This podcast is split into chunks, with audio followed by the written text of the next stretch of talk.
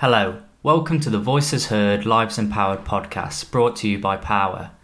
This episode is part of our suicide awareness series, supported by Hertfordshire and West Essex ICS Community Fund. Today we speak to Rocco Hawkins, the founder of Bridges of Hope.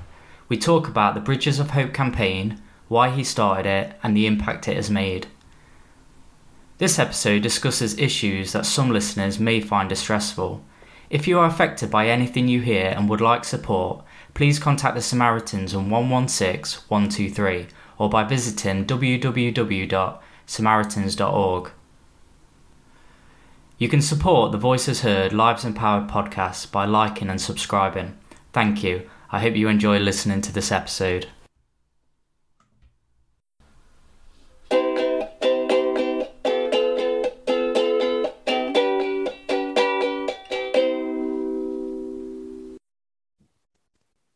Hello, Rocco. How are you?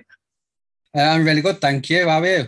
I'm really good, thank you. Thank you for joining us today and speaking about your experience. I'm really looking forward to knowing more about why you started Bridges of Hope and more about your campaign. Yeah. Could we first just start with your experience of what motivated you to start the Bridges of Hope campaign? Basically, um, it was through uh, a really tough experience that I had um, that led me to starting Bridges of Hope up in 2019, Feb- in February 2019. I was really badly assaulted in the street from behind. They there was there was two men. They they, they fractured my skull. Uh, I had two bleeds um, on on my brain. I had two fractures three fractures, two in my neck, one in my spine, and some lacerations in my head. I had a half a tooth ripped out, and I woke up. Uh, I woke up a couple of days later, and the police was by my side, and uh, they they pretty much told me what happened because I had no recollection. So, so, so, yeah, the police police told me what happened. Told me that it's on CCTV, which I was happy about um, and they're going they're going to go out and look for them. They found them four. They got them four days later. So after that, uh, I was in hospital for four weeks. After after leaving hospital, I had a um, a neck brace on, which I had to wear for four months, and I was living on my own when I came out of hospital um, in in a flat and I, I was struggling um, mentally, physically. I was I was having flashbacks of the actual assault, even though I didn't see it or know what had happened until the police told me. They told me what happened and told me what the lads looked like, and I painted a picture in my face in, in my head, kind of thing, um, of of one of one of the lads. What the police said. So, I, and then I was getting flashbacks of the actual assault, even though I, I wasn't aware of it. So it was messing with my head. I kept seeing this figure of of, of that of that lad, the one that he um, prescribed to to me, described to me, and uh, that was that was messing with my mental health. Um, I was on I was on medication um, from my doctor, but I had the only I, I, I couldn't go out. I couldn't go out walking anywhere because of the temptation of looking behind me because they came from behind.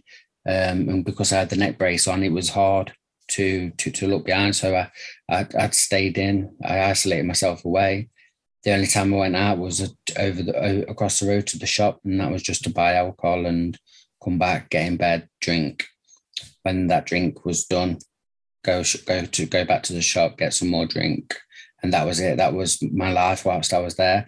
I Is thought, how you managed it then is through alcohol. That's, yeah, that's how I that's how I I coped with it. But to be honest, since I was 13, I was 13 years old when I first picked up alcohol and I became dependent very quickly. I, I think it was because my mum was an ex-alcoholic.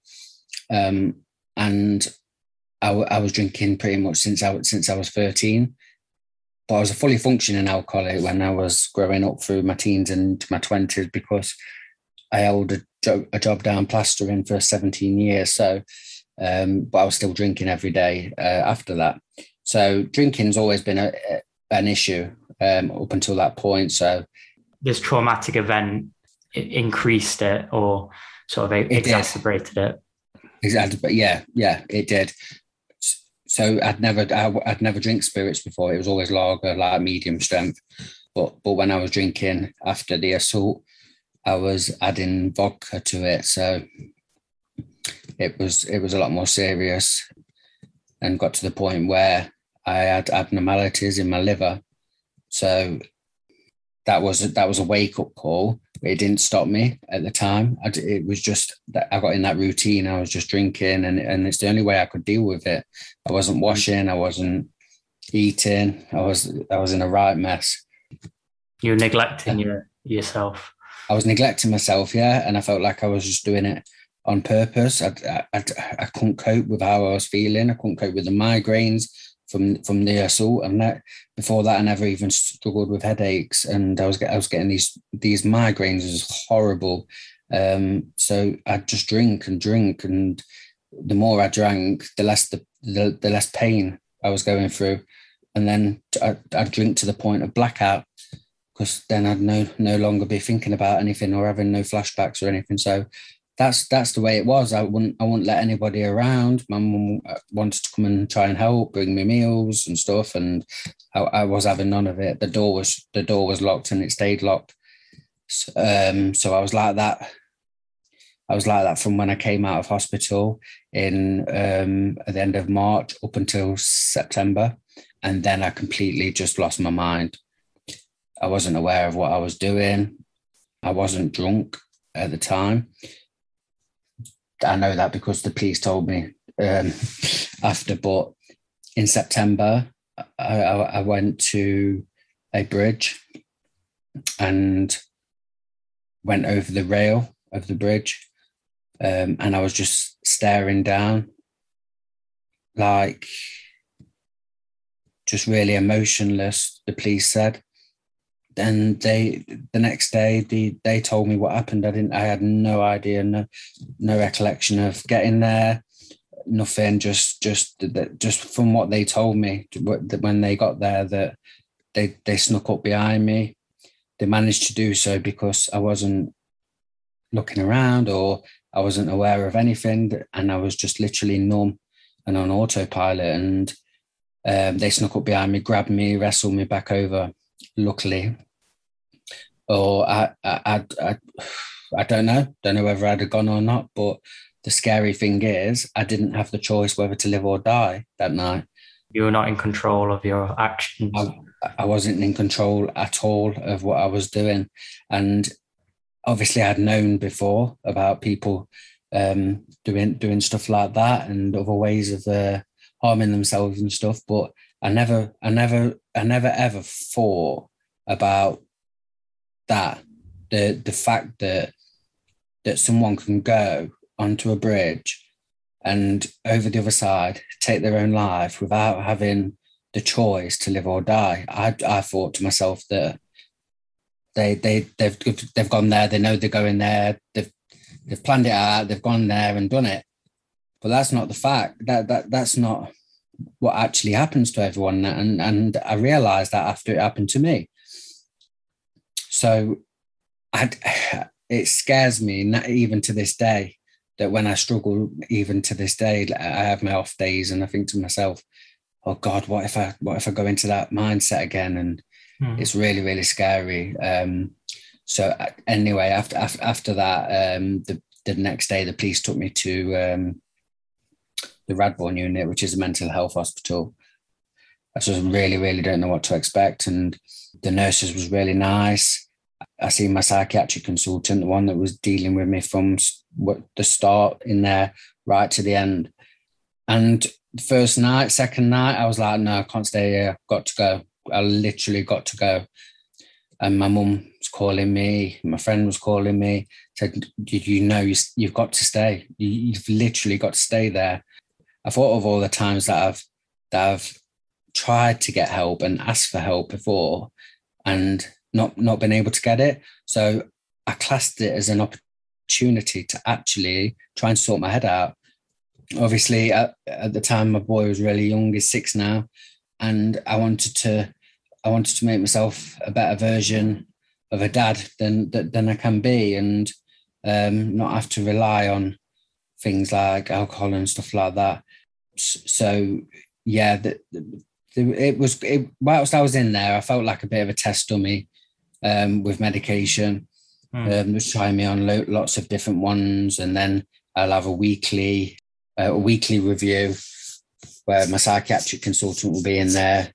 Um, my the nurse that, that looks after me, any of any of your relatives or anything, but I never had any relatives there. I didn't want them there, and they'll just talk about how how the week's been, how things have changed, how the medication is, um, and it took and it took four months in there to to get on the on the actual right medication.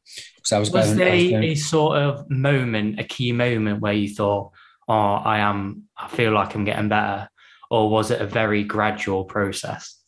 Yeah, it was a very gradual process, and and one that I'm glad that I stuck out because so many people go in there for a couple of weeks, three weeks, or, or whatever, and they get on some medication and then they, they send them home.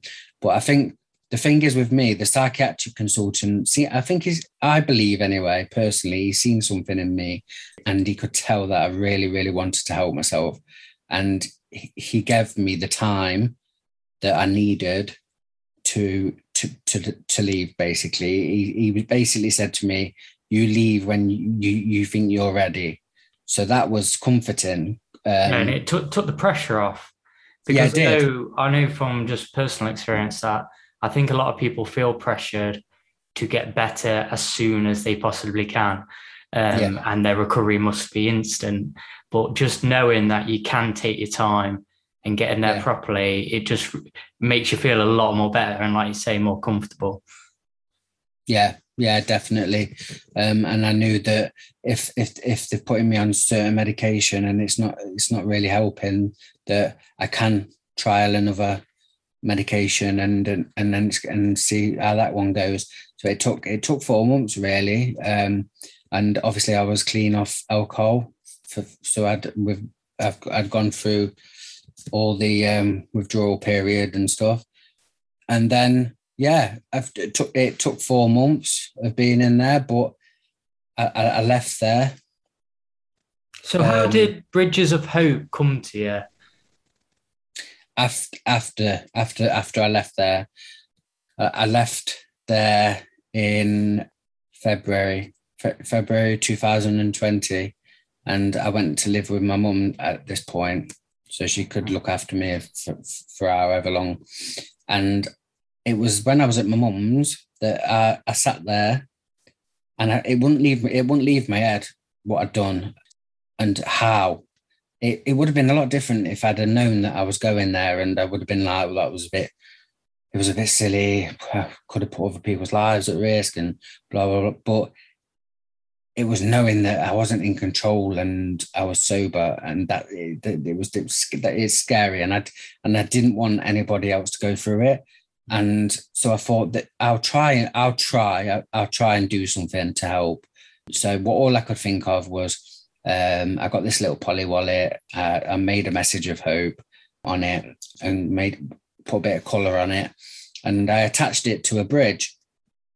What was the message? Was it sort of just generic positive messages, or was it something more specific?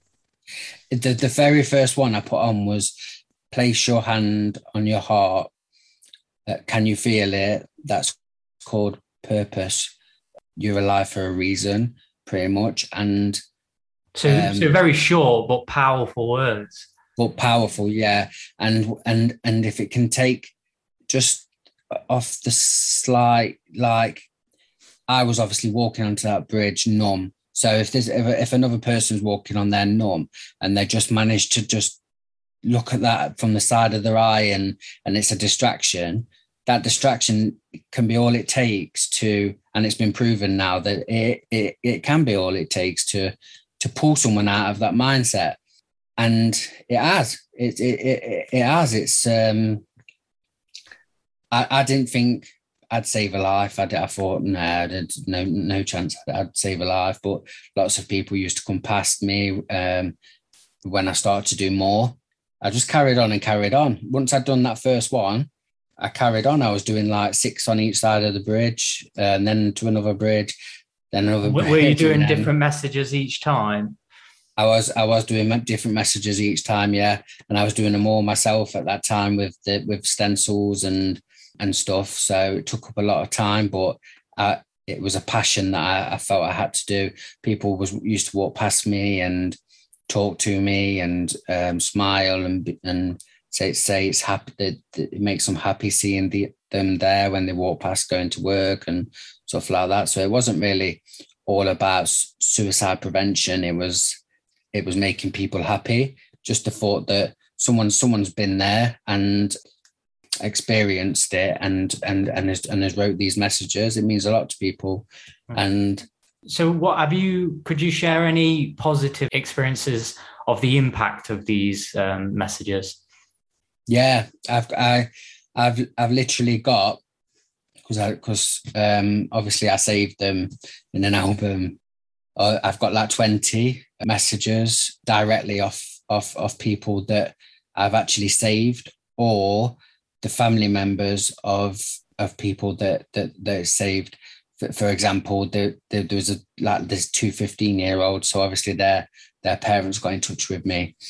The one that stuck with me the most was a lad that was um sit, he was sitting on the edge of a car park and he was I think he was going to go off there and he's seen a blue not blue sorry a, a purple bright purple envelope and it was a plastic wallet where I used to put on. I used to put my personalized personalized letter on the bridge and um and he seen that out the corner of his eye. So he was intrigued. So he went down and had a look what it was and inside was my letter so he took that letter uh, he took it home and he got in touch with me on Facebook um, showed me the letter in his hand and and he just sent me a long essay about how thankful he was. He's got he's got he had he's got five kids.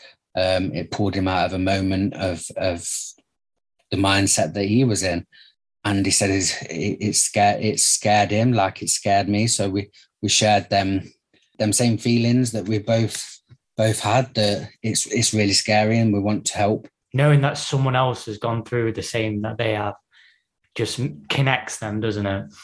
Yeah, the most upsetting one was a lad that went missing for for five days. Wow. No one knew where he was. His parents was obviously really worried.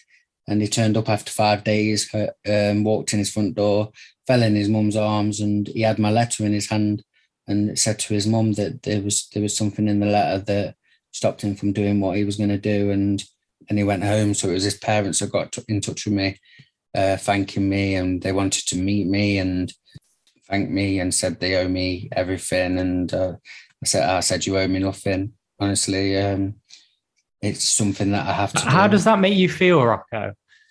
It makes me feel like it's it's it's a strange one, really, because I don't I don't like compliments, and no matter how many times people tell me I'm amazing and inspirational and stuff like that, it's like I say thank you to, to them and stuff like that, but it's still like I feel like I don't deserve to. I don't deserve the thank yous and stuff. It's just yeah, something. It's, that, difficult for you to accept what they're saying. Yeah, it's just something that I feel like I have to do, and and that's it. My my passion, my drive, the persistence of, of of doing what I've done, even though they've been taken down or they've been ripped down or they've weathered. Because in the early days when I was doing them, they, they used to weather quite quick because I, I wasn't doing them very very well indeed at all because mm. I didn't laminate them and it was just in poly wallets. so um, there was there was there was weathered. So Rolls Royce do them for me now, so they're a lot better quality. So so I, I was going back and back. I've, I've I've been to one certain bridge in Derby um, that twenty times, and that's that's that's the persistency that it just takes me there it's the passion. It's a really, really, really deep passion that I've got that I have to do. That that's what took that that's what took me to starting the Bridges of Hope group up on Facebook. And I wanted it to just be a platform for people to come and maybe vent to follow my journey. My story was on there, so people can relate either relate to it or they can be there um, because they've had experience themselves or they can use that Facebook group as a sort of preventative measure to stop you know way before they even get to that point is to yeah. share their experiences and how they feel before, exactly before it. they reach that crisis point yeah and that's that's and that's where i'm trying to work around the most like now that that middle ground that that that middle ground that when when you are starting to when you when you were young when you're younger mainly and you're starting to um, show signs of um, self harm and and just to be aware of, uh, of of what they're doing and then that middle ground where they start to pick up addictions and and stuff and then that then from that middle ground until that until then up at that place where I was mm. so it's, it's it's it's trying to get that it's trying to nip it in the bud in that in, during that middle ground it's hard because everyone's got different experiences and and deal with it differently but I think that's where that's where work needs to be done. Yeah, rather than reacting to the you know the traumatic, horrific natural crisis for you, yeah. Is to do it. Yeah, prevent that from even getting to that crisis point. I agree. Um, yeah. So where where do you see Bridges of Hope, or where would you like to see Bridges of Hope go to? Um, would you like to see it in other areas of the UK? Would you like to do it not just on bridges, but in other places? Yeah, I've got two counsellors counsellors from Derby that are on my side, and we're and we're working through things to to try and do other things to to help people. Like I'm starting up a, a Windows of Hope campaign, okay. so I'll, I'll be making messages. Um, they'll be going into Windows. I've had I've had local businesses um, in in the city centre that that want them that want them in the windows. Oh, so um, so like shop windows? Is that what you mean? Yeah, there'll be in shop windows, right. um, some restaurants, um, barbers. There's there's there's there's lots lots of different lots of different um, businesses that have been where, where there's high footfall and a lot of people yeah. are going to see it. Yeah, that's it. Yeah, I've I've got I've got leaflets. I've got like a thousand leaflets that um, purely digital have done for me, and I I, I use them and a, a story, my story, and and I deliver I hand deliver them now to people in the houses. Uh, I had a lot of feedback off that. I want to I want to be able to go into being a motivational speaker, uh, and that involved um, going to prisons, going to mental health hospitals, into schools, and just to just to give out my give out my story. Obviously, with the schools, it's got to be a bit different, but because it's kids, but just to let just to let the kids know that it's okay to not be okay and it's important to talk but but yeah with prisons mental health hospitals i want to, i want to be able to go and, and into them and, and give give a speech and and and just tell them my story because my story is one of I've gone from one extreme to the to, to the other where, where whereas now I'm I'm actually saving lives.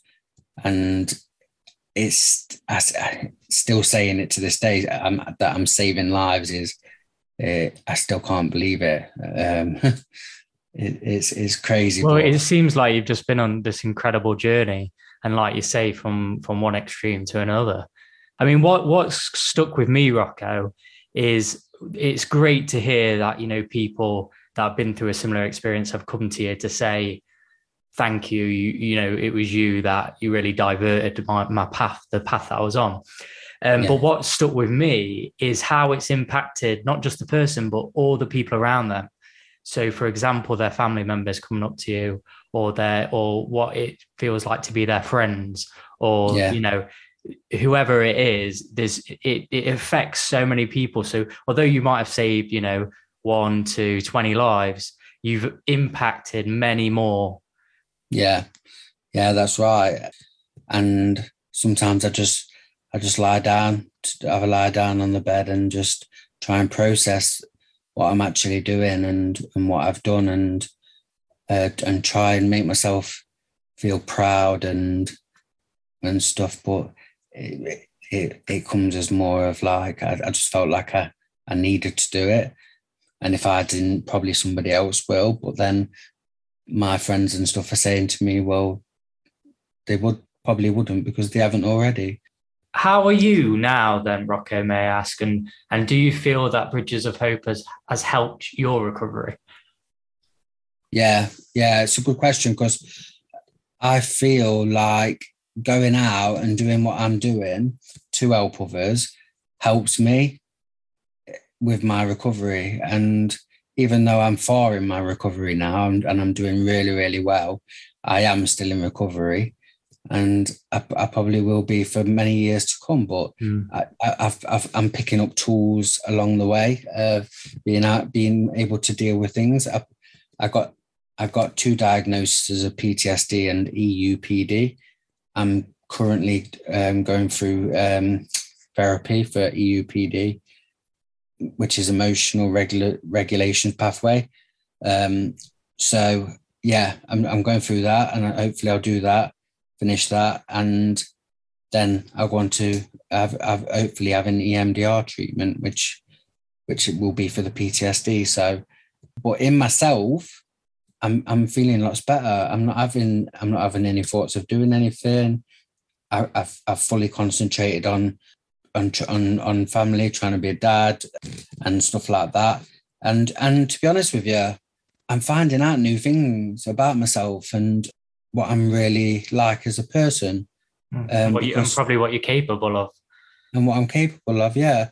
And I've, I've found I've found who I am. Growing up, growing up all that time um, under the influence of alcohol, it, it ruined my life. It, it it it ruined my relationships. It it done so much, so much bad. And now because I'm two years abstinent, it's like I'm just finding out new things all the time about me, myself, and what I'd what I'd like to do, like got into drawing and stuff like that. And it's just it's just really mad because it comes to the forefront of my mind, like, oh, I wouldn't have done this before. This is strange. And I, I suspect that Bridges of Hope has had some influence in that. And I think it it seems like it's given you meaning or a sort of yeah. focus and has connected you with other people yeah, it does. And and the amount of people that I, I have reached out to and people that have reached out to me and the actual following that I've got now and the, the amount of people that just constantly, constantly just just come onto the group and just tell me um, how, how much of an inspiration and stuff I am. How would you signpost people? You know, if someone is struggling and, and would like support around these issues, I mean, so what's your Facebook um, group called and how can they get in touch and, and find out more? So the Facebook group's called Bridges of Hope. It's got um, on the actual photo, it's got a picture of the of one of the bridges in Derby lit up as a rainbow. And and it's just got Bridges of Hope in white. And on the actual group, it's got if it's got a guide section which on there it's got all grounding techniques exercises it's got it's got all sorts of different things on there that can help people if if they're struggling. They're, they're basically there just to download. And there's obviously there's there's there's 3600 people on there now and there's always someone to help if it's not one of the admins, it's it's it's one of the members or a lot of the members, and it really is like a family feel atmosphere on there. It's really really all the time that I've I've started the group over a year ago now, and I've never seen anyone pass any judgment whatsoever. It's really really a good group and and a lot of people come on there just to just to have a look and there, there were people on there like that are, that are family members of pers- of a person that's maybe struggling and they just they just come on there to look and see if they can find any advice out to to give to them and stuff like that. There, there, there's, people who have been on there a year and they've they've only just put their first thing on there. It's but they've watched everything else and it's given them hope and they've and then they found the the freedom to actually vent, which is really good. Yeah, that's so, that's amazing, Rocco. Really good. Yeah, but it's nice to be able to use my experiences of what of what led me to to do to do what I did on that bridge, and I can use and I can use that that advice and that experience to help people, and and it and it is so. In that in that sense, I can't do much more. I think your story and Bridges of Hope is it is so inspirational and it's just an amazing story that I really think will resonate with a lot of people and will hopefully be it can it could be the thing to to divert them and to go seek help and to turn it around. So I'd like to thank you, Rocco, for sharing your story and and speaking with me today and also yeah. giving the information about your Facebook group and how people can access that support. Um, and yeah, th- and just thank you very much. And I, I wish you all the best for Bridges of Hope and yourself in the future. Yeah, no problem at all, Ben. And uh, th- yeah, thank you for having me because it's it's always it's always nice to to come onto a platform like this, and hopefully, the more people uh, that um, my story gets to, um, the more it may help. Uh, so yeah, um, thank you very much for that opportunity. Thank you, Rocco.